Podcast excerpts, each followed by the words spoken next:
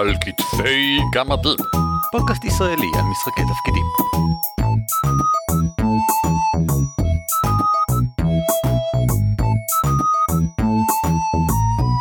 שלום וברוכים הבאים לפרק המאה ו-13 של על כתפי גמדים, פודקאסט ישראלי שעוסק במשחקי תפקידים. שמי הוא ערן אבירם. נעים מאוד, שמי אורי ליפשיץ. והפעם יש איתנו אורחת. שלום, אני דסי, אני אשתו של ערן. והפעם אנחנו רוצים לדבר על נושא שכבר הרבה מאוד זמן אורי ואני מעוניינים לדבר עליו, אנימה. גם בתור מבוא כללי למהו אנימה, כדי לנסות אולי לשכנע אתכם אם אתם לא צופים בשום אנימה בכלל, לנסות אולי אחת או שתיים בכל זאת, אנחנו נזכיר כמה ואנחנו מקווים שנזכיר כמה שאולי ימצאו חן ביניכם. וגם כמובן בהקשר של משחקי תפקידים, מה אפשר ללמוד מאנימה כרגע, אנחנו לא נדבר על משחק תפקידים בסגנון האנימה, כי אני חושב שזה יותר מראוי לפרק משל עצמו, כי... ובכן, כי אנימה הוא סגנון, אה, הוא לא ז'אנר. וזה אולי הדבר הראשון שצריך להתחיל איתו. כשאומרים אנימה, הכוונה היא לא רק ל... אה, לא יודע מה... דמויות אה, מצוירות עם עיניים מאוד גדולות שמדברות ביפנית ולפעמים מופיעה להן טיפה ליד העין או משהו דומה. הכוונה היא לאוסף כל כך רחב וכל כך מגוון של דברים שלמעשה זה בכלל לא הוגן להכליל אותם תחת מילה אחת. זה כמו לקרוא לכל האנימציה המערבית ביחד תחת מילה אחת. זה פשוט לא עובד. יש כל כך הרבה סגנונות אנימה שונים ומובדלים זה מזה מבחינת הקהל שהם פונים אליו, מה שהם מנסים להעביר, איזה סוג של סיפור הם מספרים, איך הם, האנימציה שלהם כל כך שונה זה מזה, שזה בכלל בכלל לא הוגן שאנחנו עושים פרק מבוא לאנימה, זה כמו היה לעשות פרק מבוא ל... לא יודע מה. ספרות מערבית. יש די הרבה. וחלק מהספרות הזאת זה ספרי בישול וחלק מהספרות הזאת זה דיקנס וחלק מהספרות הזאת זה הארי פוטר. וחלק ממנה זה מה לעשות 50 uh, shades of grey. הדבר העיקרי בגדול שמשותף לכל האנימה הוא בגדול אותו דבר שמשותף לכל האנימציה המערבית וזה מין שפה משותפת. Uh, אם אנחנו רואים מישהו בסימפסונס מרים את הגבות שלו מאוד עד כדי כך ש... או עיניים נגיד שבולטות מאחורים זוהי שפה שאנחנו מזהים אותה בכל אנימציה מערבית בין אם זה בובס בורגר שאם אתם לא מכירים אז תגלגלו את זה עכשיו ותמצאו את זה זה מין סדרת אנימציה שהיא מזכירה את הסימפסונס רק פחות אה, מגוחכת ומוגזמת והיא לגמרי אנימציה למבוגרים. אה, בין אם זה ריק אנד מורטי שאת זה אתם חייבים לראות ובין אם זה סרטים מצוירים של וורנר אה, ברודרס. אה, באופן דומה ישנה שפה משותפת שנראית בגדול למי שלא מכיר זרה כי אנחנו כולנו מערבים כאלה לאנימה ויש להם כל מיני צורות התנהגות שאנחנו חושבים וואו זה כל כך תמוה אלא אם כן כמו אורי ודסי ואני ראיתם נגיד כבר איזה לא יודע מה 50 סדרות אנימה אז אנחנו כבר מזהים את השפה הזאת ומבחינתנו היא כבר די סוג של א' ב'. אם למי שרוצה הרחבה קצת על שפה של אנימציה אני אמליץ לקרוא את הספר understanding comics של סקוט מקלאוד שאני חושב שהוא ספר יוצא מן הכלל בכלל וממש לא רק לקומיקס אנחנו כמובן ניתן קישור אה, לרכישה שלו בהערות של הפרק הזה. וזה מה שאני רוצה להגיד לגבי שפה. בוא נדבר קצת על סוגי אנימה. אורי. סוגי אנימה, סוגי אנימה, יש כל כך הרבה סוגי אנימה אליי, אבל אנימה כמו שאמרנו קודם זה בעיקר לא ז'אנר אלא מדיום, זה מדיום של סרטים מצוירים. אבל בתוך המדיום הזה יש כל כך הרבה תתי ז'אנרים שזה, כמו שאמרת קודם, מגוחך לעשות את ההשוואה בכלל. אנחנו נתחיל עם שונן. שונן זה אולי האנימה המפורסמת ביותר, זה אנימה שמותאמת לנערים מתבגרים. זה המון לחימה ואקשן ומטופש, כמו נרוטו, בליץ' וכו'. וכמובן יש את המקבילה הנשית שלו, השוג'ו. אנימה שמתאימה לנערות, ייי. ואם זה גיל קצר יותר, קדומו וכן הלאה. אני מבטא את כל הדברים האלה כנראה לא נכון, כי יפנית. משם יש כמובן את כל ז'אנרים הפעולה וההרפתקאות, קרבות, מלחמה, תחרויות פיזיות, אומנויות לחימה, לחימה, כלי נשק, מוות וכן הלאה. וכל אלה הם לרוב מה שאנשים בדרך כלל חושבים כשאומרים אנימה. אבל אפשר ללכת טיפה הצידה ולגלות שיש המון סרטים וסדרות דרמה באנימה. מערכות יחסים מורכבות, דברים טרגיים שהתרחשו, איך אנחנו מפתחים מערכות יחסים. כל דבר שאתם יכולים לדמיין שראיתם בסרט מצד אחד, או בסדרה שמוגדרת כדרמה עלילתית, יש גם מקבילה של אנימה לזה. עכשיו, יש גם ז'אנרים שאנחנו קצת פחות רגילים אליהם ב... בתרבות המערבית, כמו מבוססי משחק. יש כמה וכמה סדרות שאני יכול לחשוב עליהן, שמבוססים או על משחק קלפים, או על משחק מחשב, או כל סוג אחר של התרחשויות. אה, יש אנימות שמסתובבות סביב תחרויות טניס, תחרויות בישול, אה, כדורגל, משחקי קלפים, משחקי לוח, גו. יוגיו, פוקימון. במשל ולהלאה. עכשיו, כל הדברים האלה אומרים, כן, נו, זה נחמד לעשות כל הדברים האלה עם דברים שילדים מתעסקים איתם. אבל אז אנחנו מגיעים לז'אנרים אחרים לגמרי, כמו אימה. אני לא חושב שאי פעם פחדתי כמו בסרטי אימה של אנימה, כי הם פשוט, המוסכמויות התרבותיות היפניות שונות משלנו לגבי סרטי אימה. אז אתה אף פעם לא באמת יודע למה לצפות, ועצם העובדה ש... זה שהגיבור ימות באמצע הסרט, הדמות הראשית, או באמצע הסדרה, זה לגיטימי לגמרי מבחינתם. אז אתה, כשאתה רואה סרט אימה, אתה באמת מפחד לדמויות. אתה לא אומר, טוב, כאילו, ירו עליו אלף כדורים, אבל הוא ישרוד, כי הוא הגיבור. זה, זה, זה מה שיותר מפחיד. נקפץ מיד למדע בדיוני, שאתם יודעים, כמו מדע בדיוני אצלנו. אבל מה שיפה קצת יותר בעיניי באנימה, זה שבגלל שאלה סרטים מצוירים, אין לך את כל עלויות ההפקה, הבניית סט, הלשלם הון תועפות לשחקנים, אבל לא מסתכלים על זה כעל דרך לחסוך. אלא את אותו כסף שמשקיעים בהפקות גדולות, משקיעים בסיפור יותר טוב, באפיון דמויות יותר מוצלח. ברוב הסרטים ההוליוודיים שאני ראיתי, בקרדיטס אתם לא רואים מישהו שאחראי על פיתוח דמויות, אפיון דמויות אה, וכו'. בעוד שבאנימה תמיד יש תפקיד כזה, של מישהו שאחראי על ההתפתחות של הדמויות לאורך זמן, לוודא לא רק איך, הם, איך הדמויות נראות ומתנהגות, אלא קונספטואלית, ההתפתחות שלהם לאורך הסדרה, לוודא שהן עקביות וכן הלאה. אמ, עוד ז'אנר שאני מאוד אוהב באנימה זה Slice of Life או School Life.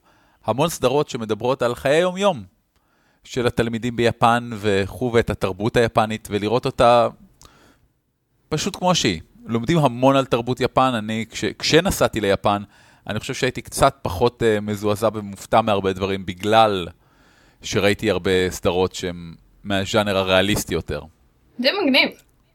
Uh, כן, וכמובן סרטים אמנותיים, הדברים שהם לאו דווקא ברורים בשום דרך. אה, אלא הם נעשו כדי או לספר רעיון שהוא מופרך, או שאין דרך אחרת אה, להביע אותו. ומגניבים. פשוט תיכנסו לוויקיפדיה, יש את הרשימה הנהדרת הזאת שהקראתי לכם פשוט עכשיו, ומומלצת ביותר. אני, אני גם מוסיף רשימה של ה... כל האנימה שאני ראיתי. אני אעתיק את זה פה הצידה. זה מעניין.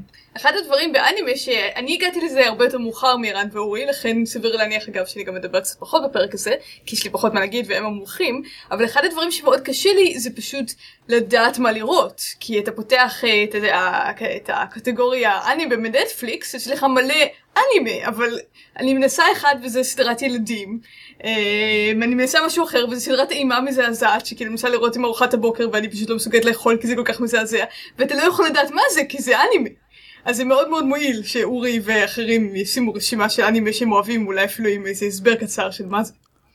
האמת, אני בסדרות הראשונות שראיתי, הייתי בהלם כי לא הבנתי כלום. זה, זה ריתק אותי התחום, האנימציה, הווריאנטים, אבל לא הבנתי כלום, וראיתי כמה סדרות נוראיות וכמעט הפסקתי, עד שפתאום נפל לי אסימון בראש שאמר, אורי, למה לראות דברים רעים? יש רשימות, יש ממליצים, יש וכו'. ויש אתר נכון. שנקרא Anime News Network, שיש בו פשוט אה, אה, מצעד, רשימה, אה, איך, איך, אתה, איך קוראים לדבר כזה? דירוג כזה? שתלוי במשתמשים דירוג? בעיקר. כן, דירוג משתמשים אה, לגבי זה, ומה שאני באמת אוהב שם זה שיש להם המון המון אה, סטטיסטיקות על איך הדירוג, הדירוגים האלה נעשו. ופפפ, אני פשוט, אה, כל מה שאני רואה עכשיו זה או מהמלצות אישיות של אנשים, או, או משם, מרשימת ה top 10. או top 50 או top 100, כי כרגע זה... אנחנו נוסיף כמובן לינק בהערות הפרק. לי יש ממש מנגנון שלם, אלגוריתם לצפייה באנימה, שכולל סינון ראשוני די מוקפד, שאורי, אתה מופיע בו. אמ, אני אתן קישור גם לזה, ואני חושב, אני עדיין עומד מאחורי האלגוריתם הזה עד היום. אמ, אבל כן זה הכל חלק מבעיה מאוד גדולה שאנחנו אומרים אנימה ואנחנו מתכוונים ל-45 דברים שונים ואין דרך מסודרת להשיג אותם עכשיו יש בארץ אה, קהילת אנימה די גדולה חובבי אנימה אולי בעצם נכון יותר להגיד ואם פונים אליהם כמובן יהיה די קל לשמוע אלף אלפי המלצות אבל אני לא כל כך מכיר אף אחד מהקהילה הזאת אם אם מישהו מכם מאזינים הוא חלק מהקהילה הזאת ובכל זאת הקשיב לפרק על מבוא לאנימה אז כל הכבוד לך אני אני לא הייתי עושה את זה. אנחנו נשמח לשמוע מכם אם לכם יש איזשהם כישורים לתת לנו ולמאזינים האחרים למקורות שיש בהם אוסף של אנימות מאיפה כדאי להתחיל באיזה סגנון וכן הלאה. בינתיים אורי ואני ניתן את הרשימות שלנו וכישורים לכמה מקומות אחרים שבהם יש רשימות uh, התחלה טובות לאנשים חדשים שמתחילים בתחילת הדרך. אני רוצה להגיד כמה דברים על הקשר בין אנימה למשחק התפקידים אני חושב שהגיע הזמן לעבור לאיזה דברים אנחנו יכולים ללמוד מאנימה באופן כללי ומהרגע הזה והלאה אנחנו עלולים להתחיל בכמה ספוילרים. עכשיו מאחר ואנימה חלק מהקטע של הרבה מהן או הרבה מהטובות זה שדברים נחשפים באופן מאוד חכם ונכון במהלך הסדרה אנימה הייתי שוב כמעט אמרתי ז'אנר אבל זה עולם תוכן שמאוד מאוד טוב בקצב מאוד נכון של יצירת מתח. אמ, אנחנו כמובן נימנע כמה שאפשר מספוילרים אבל ייתכן שזה יקרה פה ושם בכל זאת אנחנו תמיד נזהיר. בוא נתחיל באחד מהדברים ש... שהכי מושכים את דסי ואותי לאנימה וזה בניית העולם שלהם. רוב האנימה שאני רואה היום אני רואה בגלל שמעניין אותי הפרמיס. אני לא בטוח איך להגיד פרמיס בעברית. הנחת היסוד. משהו כזה זה ה blurb גם זה באנגלית זה הפסקה הזאתי שהייתה שם מאחורה אה, של שלוש שורות שמסביר מהו הרקע שעל בסיס הכל מתרחש. בוא ניקח דוגמה מאנימה מאוד טובה בשם סייקופס. ה premise שלה הוא כזה. מתישהו בעתיד ביפן ישנה מערכת בשם ה Sibyl system ששולטת באופן פחות או יותר מוחלט אמ, בפן הפסיכולוגי סוציולוגי של כל החברה היפנית. על ידי כך שהיא מסוגלת לסרוק באמצעות מלא מצלמות לסרוק את ה... כנראה את המוח שלך ולהגיד מהו הסייקופס שלך. והמצלמות האלה מפוזרות בכל מקום. ומי שהסייקופס שלו אה, שזה מספר ערך כלשהו שהוא בגדול עד כמה אתה שפוי עד כמה אתה רגוע עד כמה אתה לא אלים עד כמה אין לך מחשבות פשע. מעל ערך מסוים המערכת מחליטה והיא לא מחליטה באוויר היא מחליטה כי זה באמת המצב שאתה עומד לעשות פשע. וזה לא כמו במיינורטי ריפורט הסרט ההוא עם תום הנקס? לא, תום קרוז. תום קרוז? ערן אתה מפוטר. שבו באמת יש אנשים שבאמת רואים את העתיד. פה המערכת פשוט קוראת את המצב השכלי שלך ויודעת להגיד שאתה עומד להיות פושע אתה עומד לעשות איזשהו פשע. כן כן זה עניין של מערכת מאוד חכמה. עכשיו זה הפרמיס וזה פרמיס די מעניין ואנחנו מסתכלים מנקודת המבט של יחידת שוטרים שפועלת בעולם הזה ובעולם הזה איך עובדים שוטרים? הם צדים אנשים שעומדים לעשות פשע. לא בגלל שהם יודעים איזה פשע מסוים או משהו כזה הם פשוט חבר'ה שמסוכנים לחברה כי הם במצב סייקופס שלהם גבוה מדי. וזה עוד יותר מורכב כי הפוש... השוטרים עצמם לא יכולים לירות בהם ולהרוג אותם כי זה יגרום לסייקופס של השוטרים לעלות כי הם הופכים לרוצחים הם הורגים אנשים אחרים. אז יש מערכת מורכבת שבה עושים את זה וזה מאוד מעניין. וזה premise מגניב. עכשיו כל מה שהסדרה עושה וזה בגדול מה שמאפיין סדרות יפניות ומה שמושך את דסי ואותי אליהן אל הסדרות הספציפית מהז'אנר הזה אני אומר יפניות כאילו זה כולם זה לקחת את הפרמיס ולחקור אותו מכל זווית אפשרית ולדקור אותו מכל עבר עד שהוא צועק וצווח ולראות בוא נגיד שזה באמת העולם איך עולם כזה מתנהג איך דברים לא טובים קורים בו איזה תקלות קורות בו אה, או יכולות לקרות בו במערכת שהיא בגדול מושלמת. מפה והלאה קשה לדבר בלי להביא ספוילר ספציפי אז, אז זה בכללי. לא, רק רציתי לציין שההתמקדות היא באמת בפושעים, אבל מה שחשוב להדגיש, כי זה נהיה יותר ויותר חשוב גם, כחלק מה premise, זה שה Sibyl system, שבודק את הסייקופס שלך, לא רק בודק האם תהיה פושע, הוא קובע בדיוק מה, תהיה, מה יהיו החיים שלך מהרגע שאתה הולך ללמוד ועד המקצוע שלך. אני לא יודעת מה, זה, מה, אה, מה קורה לגבי חתונות וכאלה, כי פשוט לא ראינו את זה בסדרה, אבל היא בבירור, כאילו ה Sibyl system שולטת, אין, אין לך בחירות. ה Sibyl system עושה את כל הבחירות בשבילך. וזה משהו שהוא מאוד מאוד משמעותי, כי אז כל הסדרה באופן פילוסופי עוסקת בשאלה מהי בחירה, ומהי להיות אנושי, ומהי הנשמה שלך. מה שהכי מושך אותי, אני חושבת, באנימה, זה שכל האנימות שאני רואה, שהם כולם בתחום של דרמה, אפרופו הרשימה הזאתי, הם כולם, לכולם יש איזושהי תמה פילוסופית אחת. היא לוקחת איזשהו נושא והיא חוקרת אותו לעומק עד אין קץ. אז בשביל סייקופס התמה היא בחירה חופשית ואנושיות. אם יש מערכת שעושה את כל הבחירות בשבילך מההתחלה עד הסוף ותקבע מי תהיה בחיים שלך, האם אתה עדיין אנושי? ומה זה אומר? וכמובן אם המערכת נשברת, האם זה אומר שעדיף שבני אנוש יטעו מאשר שהמערכת תטעה? יש בדיחה כזאת בתעשיית האנימה, שאם מישהו כותב אנימה זה אומר שיש לו שני תחביבים. אה, לעשות אנימה ועוד משהו, שעליו האנימה. נכון, זה ממש ככה. ואנחנו נביא את יקטת ג'פן בתור דוגמה, האנימה שעוסק כולו בהכנת לחם. כן, כי זה, כי זה נכתב, האנימה לרוב מבוססת על מנגה, על קומיקס, ובדרך כלל מי שכותב את הקומיקס אוהב לכתוב קומיקס ו-X, ופה הוא אהב אה, אפיית לחם. אז הוא עשה אה, סיפור קומיקס על אפיית לחם, וזה הכל, זה הדבר המרכזי שסביבו כל הסיפור מתרחש. אה, דוגמאות מופרכות לא פחות זה מישהו שנורא אהב אה, מוזיקת heavy metal, והוא כתב סדרה שלמה, כלומר מנגה שלמה, על uh, heavy metal, אמרו לו שזה לא מספיק uh, סקסי בשביל להפוך את זה לסדרה, אז הוא הוסיף חייזרים שהם צריכים נגני heavy metal כדי, לתח... כדי uh, לתדלק את ספינות הקרב שלהם באמצעות מוזיקת heavy metal. וזהו, זה, זה שני הדברים היחידים של הסדרה, או ארגו פרוקסי, אחת מהסדרות האהובות עליי, שכל, obviously, כל מה שהבחור מכיר, בחור שכתב את זה, זה אך ורק uh, תואר שני בפילוסופיה. וזה, כל, הס, כל הסדרה עוסקת רק בזה. הרעיון הזה של סדרה שעוסקת במשהו מסוים זה משהו אחד אבל יש עוד דברים מעניינים שנפוצים בהרבה אנימות ואני רוצה לדבר על למשל הטק און טייטן. שלא רק שהיא עוסקת כולה באמת באיזשהו קונספט פילוסופי בתמה די ברורה של אה, אפשר להגיד האדם מול הטבע או אה, נחישות המחיר שצריך לשלם כדי להצליח אומה לעומת היחיד כל מיני דברים שכאלה הכל טוב ויפה אבל מעבר לכל זה. באטק און טייטן שזה סדרה שהפרמיס הכללי שלה אפשר לסכם אותו להאנושות כולה גרה בתור חומה מחוץ לחומה יש מלא טיטנים שהם אנשים ערומים גדולים בלי איברי מין והטיטנים מנסים לאכול את כל האנשים. מה קורה עכשיו? וזה בגדול העולם. אמ, ישנו גם אמ, מסתורין אונתולוגי אנחנו לא יודעים ואף אחד בעולם לא יודע מי הם הטיטנים מאיפה הם באו מה איך מביסים אותם. אנחנו יודעים מאוד מאוד במעורפל והסדרה היא גם האופן שבו אנחנו הולכים וחוקרים את זה.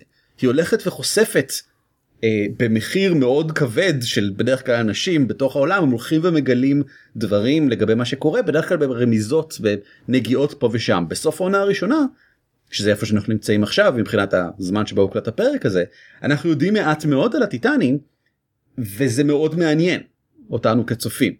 עכשיו זה מעבר לתמה זה העניין של המסתורין האונתולוגי שאני לא חושב למשל שקיים בסייקופס. יש שם מסתורין כלשהו למשל איך עובד את הסיבל סיסטם זה לא משהו שממש אומרים לנו ישירות אבל פה ממש יש חידה גדולה יש סימן שאלה ענק שעומד למעלה. וסימן השאלה הזה הוא משהו שהוא לא נדיר גם כן באנימות.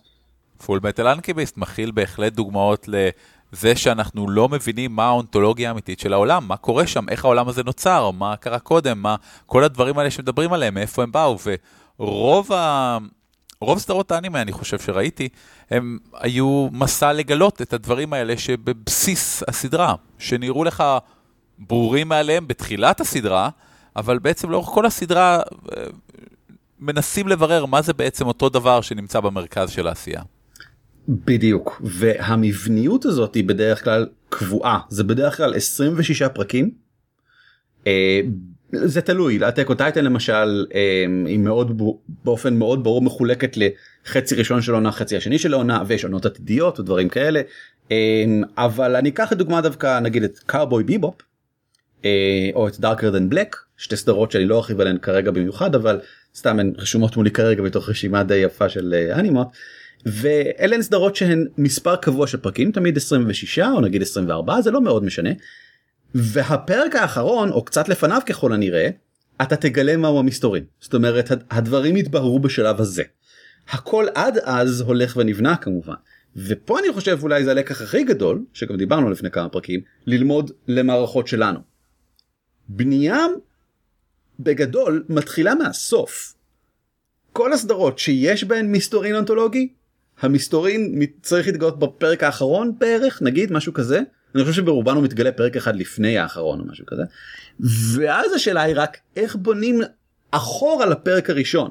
נקודת ההתחלה בכל הסדרות האלה תמיד נראית תמימה אבל היא, היא כנראה הדבר שחשבו עליו הכי הרבה כדי לוודא שמאותו רגע והלאה אפשר יהיה לחשוף באופן הדרגתי את הצדדים השונים של הציור הזה שבסופו של דבר נראה את כולו. דוגמה לזה היא קיל הקיל סדרה שאני לא יודע אם אני יכול להמליץ לכם לראות אותה אבל היא חוויה שיש מעטות כדוגמתה אם כי זה נכון גם לאטק און טייטן לדעתי אלה סדרות שהן יוצאות מן הכלל. קיל הקיל מעבר לסגנון האומנותי היוצא מן הכלל שלה שהיא מאוד מאוד חזקה באיך שצופים בה. היא סדרה שפחות או יותר כל פרק שני נחשף איזשהו משהו חדש וזה הולך באופן הדרגתי עד לסוף כמובן שהוא בוא נגיד ככה הרבה הרבה יותר גדול מהרושם הראשוני. הסדרה מתחילה בכך שילדה הם, עוברת לבית ספר לאקדמיה חדשה כזאת מה, מהבית ספר הקודם שלה בית ספר תיכון לא אקדמיה ובבית ספר התיכון הזה נשלט על ידי אנשים במדים. אה, המדים האלה נותנים לך כוחות על וככל שאתה מצליח יותר אתה תקבל מדים יותר טובים יש כוכב אחד שני כוכבים ושלושה כוכבים. והיא הולכת לשם עם חצי ענק של מספריים והיא פחות או יותר חוצה את דרכה דרך בית הספר זה מתחיל במשהו שנראה כמו בגדול שונן די uh, בסיסי. uh, שונן כמו שהוא ציין מקודם זה הסגנון של uh, פונה בגדול לילדים שבו יש מלא קרבות וכן הלאה ואכן יש בו מלא קרבות וכן הלאה אבל הוא חושף יפה מאוד חידה אונתולוגית באופן מאוד הדרגתי ועושה את הטריק המאוד יפה של איפשהו באמצע כל הפרמיס משתנה. וזה מאוד טבעי ומגיעים לזה מאוד חכם אבל באיזושהי נקודה באמצע פתאום אתה מבין שזה כבר מזמן לא עוסק בבית ספר ובילדה בבית ספר. אני לא רוצה ספיילר כמובן אז אני לא אגיד באיך זה משתנה אבל זה מסוג הדברים שכדאי שתראו שוב אני לא יודע אם אני יכול להמליץ בלב שלם על קהילה כי היא סדרה מאוד גדולה. אני יכול להמליץ על דברים כמו uh, גורן לגן. אוקיי. גורן לגן. בסדר. שזו סדרה שמתחילה כהאנושות בעתיד אה, מדוכאת על ידי גזע של אה, יצורים חייזריים ששולטים בכדור הארץ, ואנחנו במחילות מתחת לקרקע ומפחדים מהם. ומשם כל כמה פרקים יש תהפוכה כלשהי בסדר הגודל של העולם, כשאתה לאט לאט מבין לא רק מה קורה מאחורי הדברים, אלא עד כמה המזימה, בוא נגיד את זה, אה, גדולה מאחורי הקלעים. Mm. וזה מה שאני אוהב שם, כי רואים שחשבו על הסוף הרבה, ולא מפחדים לקחת את הזמן ולתת לנו הצופים, או במקרה של המאזינים שלנו, לשחקנים, לגלות לאט לאט דברים, ובגלל שהרעיון הגדול מאחורי הקלעים ברור לנו, אפשר לעשות זה בניחותא ולהרשות באמת לשחקנים להתקדם בקצב שלהם, ולגלות כמה שהם רוצים לגלות, מתי שהם רוצים לגלות. מגניב, מגניב. אני, אני חושבת שכן, כאילו כל מה שאתם מספרים עליו, אני חושבת שהוא מאוד מועיל למשחקי תפקידים מהבחינה הזאת של באמת עד כמה אתה נותן מקום לעולם שלך. עכשיו אני לא יודעת כמה אנשים משחקים משחקי תפקידים שהם בונים את העולם מההתחלה. אה, למרות שבטח דיברתם על דרכים שונות לעשות את זה, אבל אם אתה עושה את זה, אז מה שאנימה מראה מאוד יפה, זה שאתה יכול להפוך את זה לנושא של הסיפור שלך. אז אה, אם אתה לוקח נגיד premise כמו Attack on Titan, שבו אה, יש טיטנים ענקיים שכל הזמן מאיימים על אנושות והאנושות במצב איום ונורא, הדבר הראשון שמראים זה איך החברה תיראה במצב כזה. אז יש חברה שהיא נעולה בתוך חומות, שנעולה, ואחרי החומות האלה יש עוד חומות, ואחרי החומות האלה יש עוד חומות, וזה מאוד הגיוני, כי שטיטנים ענקיים בחוץ הולכים לאכול אותך. אנשים, הדבר, אין דבר שיותר חשוב לעסוק בו מאשר הישרדות של האנושות, אין דבר שיותר חשוב מאשר לגלות דברים על אין, אין, אין שום עיסוק אחר שיותר חשוב מזה. בעולם כמו סייקופס, שבו כל אחד יודע בדיוק מה התפקיד שלו, כל מה שהם עושים באובססיביות זה בודקים את הסייקופס אחד של השני, כי זה מה שאתה עושה.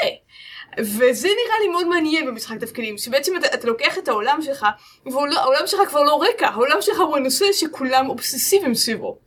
אמ, וזה נראה לי כאילו דרך מעניינת לשחק. אני רוצה לציין כאן בהמשך את death note שזה קצת מוזר שלא דיברנו עליו עד עכשיו משהו כנראה אחת מהאנימות הטובות של כל הזמנים ובכלל אחת מיצירות התוכן הטובות ביותר שאני חושב שאני מכיר. כמו כן האנימה שזכתה בתואר האנימה שהכי הרבה אנשים שלא אוהבים אנימה נהנו ממנה. כן זה גם האנימה הראשונה שדארסי ראתה אחרי שתקופה מאוד ארוכה שבה הניחה שכל האנימה זה לא מעניין אותה. אמ, כי death note הוא בדיוק האנימה שבו אתה מבין שדברים עובדים אחרת. והוא גם אנימה שיכול ללמד אותנו אני חושב דברים מעניינים לגבי משחק תפקידים. הפרמיס הבסיסי של death note הוא מה קורה עם אה, נער תיכון זה תמיד נער תיכון מקבל uh, ספר קטן שנפל מהעולם של הקאמי האלי המוות וזה ה-death note וכשהוא כותב בו שם של מישהו אותו מישהו פשוט מת.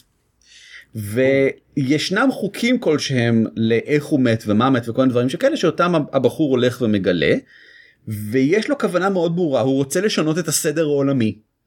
לנער תיכון הזה והוא מבריק הוא מבריק כאילו גאון ובעזרת הספר הזה ובעזרת החוקים הספציפיים של השימוש בספר הזה הוא game the system לגמרי הוא מין מקסר מטורף הוא מנצ'קין עצום רולויר לא יאמן לחוקים האלה שהם פשוטים אין זה לא חוקים מאוד מורכבים יש רק כמה. והוא משתמש בהם באופן מבריק לא רק לגרום לשינויים רציניים אלא גם להעיף מהגב שלו את הבלש המבריק לא פחות שרודף אחריו ומנסה להבין מי הוא האיש הזה שהורג אנשים באופן המוסבר. מה שקורה כאן מבחינת הסתכלות של משחק תפקידים זה שהמנחה נותן לשחקנים עולם פתוח נותן להם כלי כלשהו ואומר בואו תהיו מבריקים. הנה החוקים הספציפיים זה אני חושב שהרבה שחקנים uh, של uh, מבוכים ודרקונים כשמגיעים לשלב שבו הם מקבלים איזשהו עתק מהמנחה זה עובד בערך ככה. הנה יש איזה כוחות מטורפים. תעשו עם זה מה שאתם רוצים. צאו לדרך בוא נראה עד כמה חכמים אתם. ובמקרה הזה זה מערכה שלמה שבנויה מסביב לרעיון הזה כשלמולו יש אנטגוניסט שאנחנו אוהבים הבחור הבלש שמנסה לתפוס אותו מנסה לתפוס אותו בצדק. מדובר בפסיכופת מטורף שהורג מלא אנשים שהוא הגיבור של הסדרה. אה, וכל השחקנים הם כאלה כידוע לנו כאילו כל הדמויות הן אוטומטיות. בוא אני אגיד את זה ככה אה, מאזינים יקרים דמיינו לעצמכם כולנו יודעים שאם המנחה עכשיו אומר למכשף מעבר לגבעה יש אה, מכשיר שיכול להרוס ערים. כדור בדולח שהוא עושה קוצ'י קוצ'י ואז העיר נעלמת פשוט. זה, זו הרפתקה קלאסית. זו הרפתקה של טוב תפקידכם ללכת להציל את כדור הבדולח מידי הבחור, את כדור הקוצ'י קוצ'י וכו'. זה נורא קלאסי, נורא ברור, זה מה שצריך לעשות. אבל זה לא מעניין. מה שבאמת מעניין זה יום אחרי ההרפתקה הזאת. הגיבורים הלכו, הצליחו, הכל יופי טופי. אתם קבוצת גיבורים, ויש לכם את כדור הבדולח של קוצ'י קוצ'י שמשמיד ערים. מה עכשיו? ברוב הקבוצות אני חושב ברוב uh, שחקני התפקידים יגידו כן צריך להרוס את זה צריך לקבור את זה זה יותר כוח מכפי שאפשר שיהיה בידיו של בן אדם או דברים שכאלה שזה מחשבה מאוד מערבית. היפנים היו רוצים זה עד הסוף כאילו אנימה לוקחת בדיוק את זה ורצה עם זה עד הסוף. אמ, שזה אומר כאילו כמובן הרס מושחלט ואטומי של מלא דברים ונזק היום ונורא והמון אנשים ימותו ובסדר זה זה המערכה. בזה היא עוסקת. נכון בכלל אחד הדברים המקסימים באנימה זה חוסר ה politically correct ה morality של, שלהם. אחד הדברים שאני כל כך אוהבת זה שאין אה, בסדרה מערבית בדרך כלל יהיה מאוד נדיר שהגיבור יהרוג מישהו בדם קר. או ש... דקסטר. לא זה לא דם קר, יש להם, או דקסטר זו דוגמה טובה, לדקסטר יש אמ, קוד מוסרי מאוד מורכב, והוא מתחבט איתו למשך כל הסדרה, ועושים מאמצים עצומים כדי לראות לנו שדקסטר הוא בעצם בסדר. באנימה פשוט אין את זה, אני לא יודעת, היפנים רואים דברים אחרת, באנימה הגיבורים הרבה פעמים הם רוצחים סדרתיים, אפילו הגיבורים שהם מוסריים בהתחלה, הרבה פעמים בסוף הסדרה הם יעשו משהו שנראה לנו לחלוטין לא מוסרי, וזה בסדר, כי הם, הם רוצים לבחון אנשים במצבים קיצוניים, ו- וזה מאוד ככה מרענן לראות גישה כזאת. כי הגישה, התפיסה היפנית למוסר שונה מהתפיסה המערבית למוסר, ובגלל זה הסדרות והסרטים מפתיעות אותנו. מפתיעים, הסדרות והסרטים מפתיעים אותנו באיך שהם מתפתחים. כי רק בגלל שמישהו רוצח חסר כל מעצורים, לא הופך אותו to a bad guy. או אולי אפילו bad guy, אין להם כל כך bad guy פר סה. יש להם אנשים בקונפליקט קיצוני כל הזמן. אבל מאוד קשה לזהות אפילו מי הסדרה חושבת שהוא bad guy. בואי נגיד את זה ככה. הם לא משתמשים באף שיטת נטייה שאני הכרתי. לגמרי. אם יש לו שיער לבן כנראה שהוא אנטגוניסט. כן, זה נכון. אני רוצה להגיד דבר אחד אחרון שעוד נותר לי אני חושב אה, לקחת אה, ממנו משחקי תפקידים. וזה הרעיון של אה, מכניקה מעניינת בתוך העולם. הדוגמה שקפצה לי היא Darker than Black שאני לא רוצה לספיילר על מה בדיוק הקטע אבל יש שם אנשים עם כוחות מיוחדים. איך הם קיבלו אותם ואיך הם פועלים זה מעניין. והסדרה כמובן עוסקת בזה. דארקר דן בלק היא דווקא דוגמה לסדרה שהיא רק חלק ממכלול גדול יותר. ישנה למשל סדרת המשך וישנן מנגות שלא הפכו לאנימה אז העולם הזה מתואר ומוסבר במקומות אחרים אז דווקא הסדרה הזאת לא מסתיימת בכך שפתאום הכל ברור. אבל קורים בה הרבה דברים מעניינים ויש שם אנשים עם כוחות והכוחות האלה פועלים באופן מעניין. וזוהי מכניקת פנים עולם שאנחנו היינו קוראים לה שיטת הקסם של העולם. ואני מאוד אוהב כאלה אני אידיאלית כל שיטת משחק חדשה שאני אשחק בה כל מערכה חדשה שאני אתחיל יהיה לה שיטת קסם חדשה משלה אותי זה ממש מגניב ואנימה ממש טוב בדברים האלה. אפילו בסדרות כמו סקרפט פרינסס או ב, uh, שהיא לא בסדרה שהייתי ממליץ עליה בחום מלבד זאת היא חמודה והכל כי אתה לא מבין כלום בשום דבר, היא סדרה מדהימה ונהדרת. או במאי הימה שהיא דוגמה מאוד טובה לזה גם כן אני חושב. קוד גיס שהיא סדרה מצוינת מהרבה בחינות ועונה על הרבה מהדברים שאמרנו עליהם גם מקודם וגם יש בה שיטת קסם אפשר להגיד מאוד ספציפית death note כמובן יש לו שיטת קסם מאוד ספציפית כמו שאמרנו לפני רגע. במקרה הספציפי של Darker than Black פשוט זה נורא קל לראות אותם כשחקנים או למעשה כדמויות שחקן. אה, הייתי אומר קצת כמו גיבורי על כל אחד עם כוח מיוחד אבל זה לא בדיוק מה שקורה שם. אני רוצה להגיד כבר עכשיו שאגב, אני הכנסתי, אחרי שראיתי את Darker than Black, אין, אין טעם לא לומר את זה, השיטת קסם שם מאוד פשוטה. יש אה, אנשים בעלי כוח מיוחד, כל אחד, והכוח המיוחד הזה, אחרי שהם עושים אותו, הם חייבים לבצע איזושהי פעולה לאו דווקא הגיונית. אה, זה יכול- קומפולסיבית פסיכולוגית קומפולסיבית, קומפולסיבית. ברגע שאני אני יכול uh, לעשות טלקינזיס, אבל כל פעם אחרי שאני עושה את זה, אני חייב לשבת uh, ולמיין 14 אבנים לפי מהגדול לקטן. חייב. אין שום דבר אחר שאני יכול לעשות. ומיד הכנסתי את השיטה הזאת לתוך הקמפיין שהרצתי באותו זמן. Um, דמויות שקיבלו פתאום יכולות מיוחדות, אבל היו חייבים מיד לאחר שהם משתמשים בהם לעשות משהו אקראי. כלומר, גלגלתי באקראי את ה... מה הם יהיו חייבים לעשות. החל ממשהו פשוט כמו uh, לבלות חמש דקות בתפילה, ועד למשהו מסובך כמו במשך שעה לרוץ במעגלים ולרקוד. ואני אני חושב שזה מוסיף הרבה, כי זה פותח לך המון רעיונות חדשים שלאו דווקא היית חושב עליהם. מעולה עכשיו שאתה אומר רעיונות זה העניין האחרון אחרון הם, הרבה סדרות אנימה מציגות עולם מאוד מעניין uh, Ghost in the Shell מאוד משכנעת in the Shell עצמו הוא uh, סרט במקור אבל אז יצאה גם סדרה בשם the Shell stand alone complex שגם הסדרה עצמה מאוד נחמדה האופן שבו היא בנויה uh, ישנם פרקים שהם stand alone שעומדים בפני עצמם ויש פרקים שהם קומפלקס שהם חלק מהסדרה הגדולה יותר וזה דרך מאוד נחמדה לבנות uh, uh, מטה נרטיב. אז זו סדרה שמציגה באופן מאוד משכנע עתיד טרנס-הומניסטי שבו אתה יכול לשים את התודעה שלך בתוך צ'יפ קטן ובתוך רובוט ואפשר לשלוט מרחוק באנשים ובאמצעות הכל באמצעות טכנולוגיה מאוד מתקדמת ואם אתם רוצים לשחק בעולם שכזה זו סדרה שפשוט כדאי לראות בתור בסיס. אה, כנ"ל למשל Sword Art Online שזו סדרה שאני מאוד מחבב שעוסקת במה קורה עם קבוצה של אנשים ביום הראשון של משחק אה, ממורפג חדש משחק תפקידים אה, מרובה משתתפים המוני שהוא הראשון שפועל באמצעות הקרנה ישירה של הפולסים החשמליים של המוח לתוך המחשב כך שאתה ממש מרגיש שאתה בפנים. אה, אתה, אתה רואה את עצמך בפנים בכל, בכל, בכל צורה שהיא בזמן שהגוף שלך בתכלס יושב עם מין קסדה כזאת על הראש שוכב אה, מחובה כאילו מה קורה אם המעצב של המשחק וזה לא ספוילר כי זה קורה ממש על הפרק הראשון אומר לכולם אתם לא יכולים לצאת אתם נעולים פה עכשיו שיהיה לכם בהצלחה ונעלם. וכל עשרת אלפים איש האלה עכשיו צריכים להתמודד עם עולם שפועל לפי חוקי משחק מחשב. וככל שאתה מכיר אותם יותר טוב במקרה הזה אז באמת מצבך טוב ועד כמה שאנשים יודעים לפחות אם מישהו מת אז הוא מת כי הוא פשוט לא חוזר אז הם מניחים שהוא פשוט מת הם לא, לאף אחד אין מושג ואין שום קשר עם העולם החיצוני. ואיזה מין חברה נוצרת בכזה מצב כשזה עולם שיש בו כמובן npc הם כולם בוטים אוטומטיים ודברים שכאלה. והחוקים שלפיהם פועלים כמובן הם חוקי משחק רק שהדמויות יודעות את זה במקרה הזה אם היינו משחקים משחק תפקידים זה משחק תפקידים שבו לצורך העניין דמויות יודעות מהם החוקים של משחק התפקידים וככה באמת הדברים עובדים פה. אה, וזה מקסים בעיניי ורצתי בזה משחק וזה היה נהדר. זהו אין לי עוד מה להוסיף. Uh, לא, זה נראה לי מרגיע ויותר לפרק מבוא. אם נהניתם, תראו אנימה. אם אתם רוצים עוד המלצות, uh, דברו איתי, דברו עם ערן. אנחנו נשמח מאוד uh, להמליץ על סדרות בהתאם למה שאתם אוהבים. כמו שאמרנו קודם, יש כל כך הרבה מבחר של אנימה, ככה שאם פשוט תזרקו אבן ותראו את הפרק שנפלתם עליו, כנראה לא תאהבו אותו.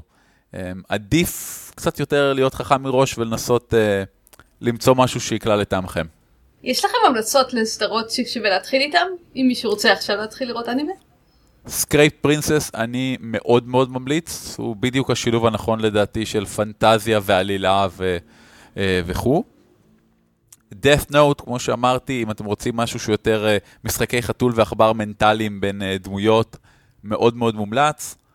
אני, אני חושבת שהייתי ממליצה הוא באמת Death Note, Psycho-Pass, אני חושבת שמה שנחמד ב Psycho-Pass בין היתר א' היא מצוינת וב' היא הסדרה, סדרת אנימה הכי מערבית שראיתי. יש בזה משהו. אמ, היא פועלת לפי היגיון מערבי, יש בה הרבה, סדרת משטרה גם, אז אתם מבינים מה קורה באופן. אה, או Attack on Titan אם אתם אמיצים ואתם רוצים חוויה רגשית מאוד חזקה. נכון, מסכים לגבי כל אלה. אני, אני אולי אתן כמה המלצות לפי ז'אנרים. Cowboy Bebop היא מהסדרות המוצלחות ביותר בז'אנר המדע בדיוני. slash space western. Death Note מהמוצלחות שאני נתקלתי בהם בהקשר של mind אה, games וכו'. Rurouni Kenshin למי שאוהב סמוראים ואקשן. אה, מה עוד מה עוד? Darker than Black למי שאוהב אקשן קצת עתידנים, קצת קסם. Full Metal Panic למי שאוהב fish out of water comedy של אה, אה, לוחם שתקוע בבית ספר תיכון כי הוא מעמיד פנים שהוא תלמיד תיכון סטייל 21 Jump Street, Fullmetal Alchemist למי שפשוט רוצה סיפור מעניין, וגנץ למי שאוהב אה, לא, לא, לא, לא, לא. אני לא ממליץ על גנץ בתור אנימה ראשונה לאף אחד. אה, בסדר. טוב, תודה שהייתם איתנו. אפשר למצוא אותנו ב-dwarves.org.il זה אתר האינטרנט שלנו. שם יש לא רק כמובן את כל הפרקים אלא גם כתבה חודשית שעולה מדי חודש. מלבד החודש הזה שבו לא עלתה כתבה אני מתנצל על כך זה לגמרי אשמתי אוסף של מדריכים בכל מיני נושאים אוסף של כל המשחק התפקידים שיש באינטרנט הישראלית עד כמה שאנחנו יודעים. ואם פספסנו משהו אנא עדכנו אותנו כמובן. ואנחנו קיימים גם בטוויטר אה, פייסבוק וגוגל פלוס בכל אחד מהם אנחנו מעדכנים כל פעם שיש משהו. כמו למשל בסוף השבוע האחרון היה את הלארפ קאסל פורג' שהיה קאסל פורג' כנראה עם טירה להבנתי וגם זה מה שאפשר להבין מהתמונות. ויותר מזה נראה שהוא היה הצלחה גדולה כמו שניתן להבין מהתמונות התמונות המדוברות פרסמנו למשל אז אם מעניין אתכם לראות uh, תמונות מקאסל פורג' אולי לתייג את עצמכם uh, כנסו לעמוד הפייסבוק שלנו שם יש קישור למקום שבו יושבות התמונות של uh, קרן לין. שעשתה עבודה נהדרת שם uh, וכו'.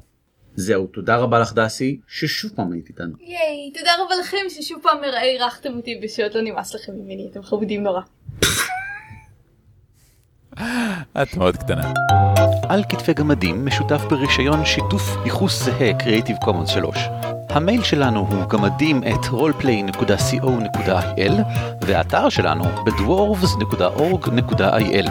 ניתן למצוא אותנו גם בטוויטר, פייסבוק וגוגל פלוס.